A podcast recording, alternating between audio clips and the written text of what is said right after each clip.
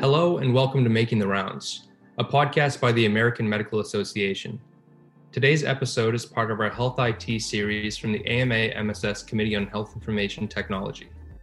My name is Matthew Swanson, and I'm a medical student at the Frank H. Netter M D School of Medicine, and I'll be your host for today. Today we're joined by Doctor Nitesh Chawla, the Frank M. Freeman Professor of Computer Science and Engineering at the University of Notre Dame. Thanks for being with us, Doctor Chawla. Thank you, Matthew, and, and pleasure to be here and have this conversation with uh, uh, that unfolds today. Great. Sounds good. To kick things off, I wanted to, to ask you, how are you involved in the health I T space, and uh, what are you currently working on? Sure. So I think so my, my love for health I T space uh, sort of began almost two thousand seven, two thousand eight. And the and, and the, the reason was I was in a meeting and I saw a at, at how at Harvard School of Medicine, and there was this presentation about this data about Medicare and things, and and how disease prognosis and everything else was into play. And I had this idea that led to discussions, collaborations, and ideas about, hey, what if we could develop um, a similar thing as a recommendation system that Amazon or Netflix has, where Amazon says, welcome, Nitesh, these are the books you have read, these are the books you would like to read, or, or Netflix says, welcome, Nitesh, these are the movies you have seen, these are the movies you would like to see. Imagine a disease dot com that says, welcome, Nitesh, these are the diseases you have had, these are the diseases you would like uh, to have. Or, of course, we wouldn't recommend diseases, but the idea is, if sixty to eighty percent of our factors are lifestyle environmentally driven, we share similarities with each other. Our, our, our, our tastes, our beliefs, our, our, our habits, our, our behaviors, our environment, our physical environment. So there are these similarities. Can we leverage that to identify what might be disease risks that I may develop? So make it more of that patient-centered approach. And which was wonderfully happened to be aligned at that time with the Affordable Care Act changes that were happening, which was moving to more from disease-centered to the patient-centered approaches and things like that. So that's where my work in healthcare I T actually began, maybe about twelve, thirteen years ago. And uh, since then, it's became a mainstay of my research program portfolio, where we are developing algorithms, methods, systems, testing them on the, uh, and tran- doing the last mile translation to, uh, uh, to local communities, et cetera, and see what the response might be. Yeah, well, thanks for uh, thanks for introducing it, and um, you know, just uh, making a more patient-centered approach to medicine, I think, you know, is substantial impact in and of itself. But I want to ask you, uh, what do you see as the impact of of your work, and uh, also because this is directed towards a lot of students, um, have you experienced any challenges in your pursuits? I think the big there's two aspects of challenges. One is, as we think about researchers as computer scientists or machine learning data scientists, or even School of Medicine or other medical informatics people, first, of course, is access to data. How do we ensure we have the access to data under the right I R B, human subjects and data use agreements, and the whole nine yards? So that's always a challenge to surmount because you're not a data creator. You're a data user. So how do we develop those partnerships, those agreements? How do you develop research protocols and things like that? So I believe those are essential aspects of a training. Those partnerships are an essential aspect of a training.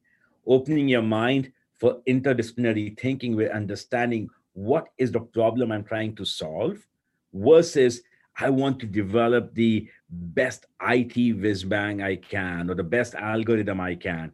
And the problem is solved for itself now. We have to shift our thinking towards being more problem solvers and then inspiring solutions based on that use versus going, I have a solution, which problem it works, and I'll do a checklist manifesto on that. So that's the key thinking as students we have to do. And the second challenge that I believe was uh, something that uh, was critical is when we think about healthcare, uh, whether it's patient-centered healthcare I T research or medical informatics research or whatever it might be, there's phases to it. One is, you know, you You identify a problem, you form an idea, you develop a solution, you validate your solution or your hypotheses, you write a research paper, and we celebrate, right? Then there's something else. How do we take that finding and actually translate it for clinical translational or, or, or to a community? How do we make difference to one life with that innovation? that is a challenge, because what we think works has other set of challenges when we actually try to translate or deploy it in the real world. So what we have done is almost every research project that we have undertaken, we have worked with uh, uh, uh, um, successful aging, independent living facilities, uh, age, aging facilities. Uh, uh, we have worked on early childhood development with not-for-profits that are focused on childhood obesity, et cetera. It, and in developing worlds or emerging economies, Brazil and, and Mexico. And what we are finding is that healthcare is very complex, uh, that I see my physician maybe once a week, once a year. I'm living my life the rest of the years, rest of the days. And I have other complexities in my life that happen, that there's a human story to it, there's a human narrative to it that informs my well-being. If I don't know that context, it's not just giving that precise medicine to me. If you give me an antibiotic that requires refrigeration, but I can't afford it, what's the point of the perfect antibiotic if I can't afford to keep it in a working state after twenty-four hours? Those are, I feel, key challenges. How do we bring context into the I T space? How do we bring context into the physician room? How do we bring context into interacting? Because then when I'm talking to someone about a change, changing human behavior is the most complex thing. But if I contextualize that change, it's more meaningful. So the, those are, the, those are, in my opinion, exciting and big challenges. Yeah, no, thanks for uh, for explaining that a little bit further too. Uh, it's not something that you, uh, we really learn in the curriculum of medical school, and, uh, you know, appreciating some of the subtleties and uh, thinking about things a little bit more creatively, also more eloquently. I think that's a, you know, a pretty exciting way to, uh, to, to provide care to, to patients moving forward. And uh, it's, it's clear that this work is going to be very substantial in the lives of many. Um, you know, I, I, I want to ask, uh, especially now, how has uh, has COVID impacted your work? Um, the way COVID has, imp- there's one way COVID has impacted our research work is two ways, I guess. One, it led us to think about pandemic as a data-driven approach. What does it mean? What does evidence mean? What do we, what, there's a role of science and medicine, there's a role of society. How these three things have to come together to have a meaningful defense against COVID nineteen or any pandemic. Right? It's not just waiting for the right vaccine. It's not just waiting for the right medicine to help us, you know, cure cure us better. How does we? How do we as a society respond to it? Whether it's uh, you know, the behaviors that we need to change and adapt to, all of these things have to come together. So I think the pandemic is clearly showing that healthcare is not just domain of, you know, medicine. Public health experts may sometimes disagree with some of the things, or epidemiologists may think differently. Social scientists may think differently. What are the challenges, the economic challenges that come forth?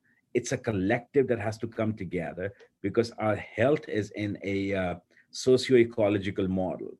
It's not just a disease. And that's where I believe the shift to a person is so much more important from a disease as well, in my opinion, right? Of course, these fighting diseases, curing diseases is paramount, essential. No, no, no doubt about that, but not losing the sight on the person and the community and the family and the policy uh, and, and everything and the communication that we do. So that's sort of, so in my lab, we actually have done quite a bit of research as a result of that at that intersection. So that was one thing. The other thing was the way we thought it was a negative was a lot of some of our research involves us working with communities in Mexico or, or Brazil or et cetera. We couldn't visit with them. We couldn't do fields. We couldn't go out to the field. Uh, some of the organizations, not-for-profits we were working with, they couldn't go engage with the families, et cetera. Right? So I think so there was, so the gap that they were already facing with these underserved communities, that gap only increased because a layer of service to them was to these social workers, community health workers, enabled by technology, but they couldn't. So now it's inspired us to think about, can technology overcome that gap going forward? Right? What can we do as A I technology researchers to fill that gap in case the pandemic were to happen again? and even, uh, let's assume that it will, something will, right, uh, will happen again. So, so, that, so that's how COVID has affected the research. There's goods and bads, uh, but uh, uh, it's about how we look at the challenges and how do we overcome them going forward. Definitely. Um, Doctor Chawla, from your vantage point, uh, what would you, there's been a lot of changes in the health information technology uh, space from COVID. What do you think is going to uh, to stick around? I think one of the most positive things was telehealth, and I think that's going to stick around. Uh, I believe that telehealth is here to stay. We make it more cost effective. We make it more personalized. We figure out ways of uh, quantifying an individual virtually, whether it's through, uh, you know, oximeters, which are more omnipresent now than ever before, right? Or uh, the, the physiological signals through wearable devices and things like that, uh, or other mechanisms where at home testing, if I can do a swab and send it, right? I can do a saliva test and send it. At home care, I think will scale, which will eventually, I'm hoping, has cost effectiveness associated with it, if not already. That I believe is, is absolutely uh, here to stay uh, from a telehealth perspective. Oh, that's great. Yeah, telehealth. I know that it's been uh, it's been difficult to adapt, but now people are starting to get a little I mean, bit more you know, used to it. And as I understand, Medicare or Medicaid wouldn't approve telehealth until until pre-COVID, and post-COVID, all the exceptions were made. Now we're realizing it's yes, actually sir. working out well. It yes. can be a mechanism to reach out to a broader population. It can be a mechanism to someone who can't take a day off work to go to a clinic, can actually now have an appointment on the phone while at work or at home or while caring for a child. It just creates and offers more ways of that engagement. So we have to think of it as not just pro- as a mechanism of direct engagement uh, and reducing barriers to access as well. Uh, now, of course, we have to make sure that Wi-Fi and connectivity and internet at home and the community should be there, but uh, there are mechanisms to do it. Uh, So I, I'm hoping that this stays, and as this, as Matthias, the School of Medicine, as a new age physicians that are coming out, become champions of it, right? Become innovators in this space. Definitely, definitely. Um, so we've touched around uh, what I think the future of medicine may look like with artificial intelligence and health information technology. Just to talk about this more directly, what do you think medicine and health information technology is going to look like in ten to fifteen years when I'm practicing? Ah, that's a good question. I haven't reflected on that as deep. Uh, ten to fifteen years. Uh, the, the challenge is that we can talk about ten to fifteen. ten years ago, at this point, we, we thought that the, we would have figured out how to modify human behavior and we'll be on this wellness journey. That didn't quite happen, right? twenty years ago, we talked about how personalized precision medicine and genome would be, we all will be walking with something in our back pocket that'll give us precise medicine for exactly what we have. We're not quite there yet. So I'm a bit wary about projecting into the future because uh, sometimes we need a shock like a pandemic to accelerate that progress. Who would have thought vaccines could be developed? What a, what a wonderful scientific discovery in the record time that we have done, right? There's no history to it.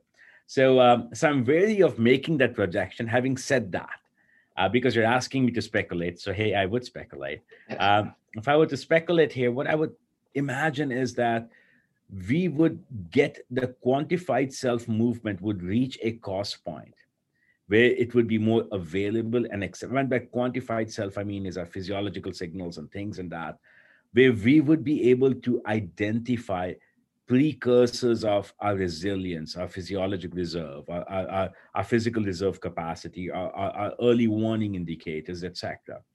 There'll be a mechanism of doing that and sort of creating alerts that go to a team of medical personals from nurses to the physicians, and, and then telehealth will allow us to assess and address far-reaching chronic conditions and even development of these chronic conditions earlier on, through A I, which is basically monitoring these things and, and, and, and assessing. I'm assuming that we have the infrastructure, the privacy, the security, all of that is in place. So I think that's one thing where virtual telehealth, almost like a, um, that would be there, right? That we would sort of have that immersive experience at home with our physicians. Um, overall. And I think it requires a physician, in my viewpoint, somebody from the medicine domain working with an uh, A I, I T person to start imagining that future and execute. It's not just one or the other. I think they both have to co- coexist. And then the other things that we are seeing is that how surgeries and imaging has have advanced, right? That how A I deep learning algorithms are able to now scan chest x-rays and identify COVID lesions. So that's another thing that would happen, is that how we, you know, uh, uh, go from there, how that could be accelerated, where scanning of results and availability of the results could be done at much faster scale. We may find ourselves with imaging devices that could be done, that could be more portable, right? Where an expert could do it at the, um, and then get results faster.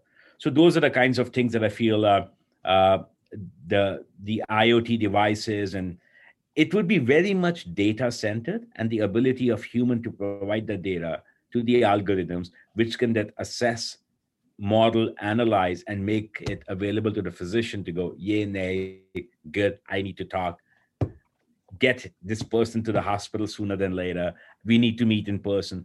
So this becomes, the algorithm becomes your triage center. Yeah. The A I algorithm becomes your triage center. And then, of course, on the imaging side, and all of that.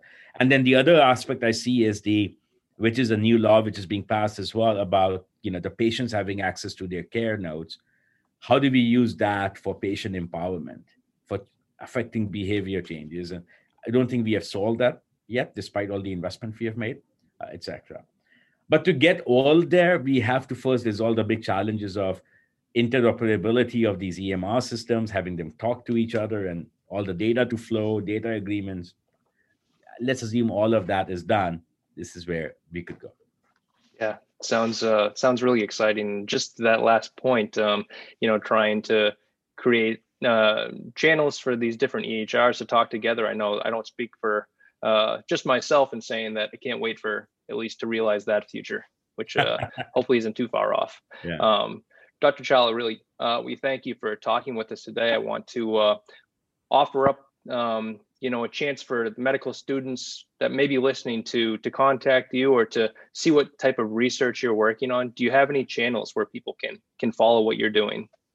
Absolutely. So, hey, there's a couple of things. First, thank you, uh, Matthew, Chris, and Alex for for for doing this. I congratulate, I applaud all of you for for taking this initiative. This is uh, innovation and leadership. So, congratulations uh, for that.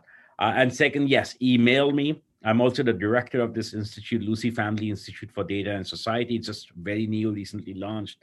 Uh, and the name Data and Society, as it suggests, is what's very close to my heart, is how do we think of data-driven innovations that advance the common good, that reach the underserved, that, that reduce disparities, that make a social impact. It's not just about algorithms and technology all day long. Innovation is about people, then about technology. So how do we do that?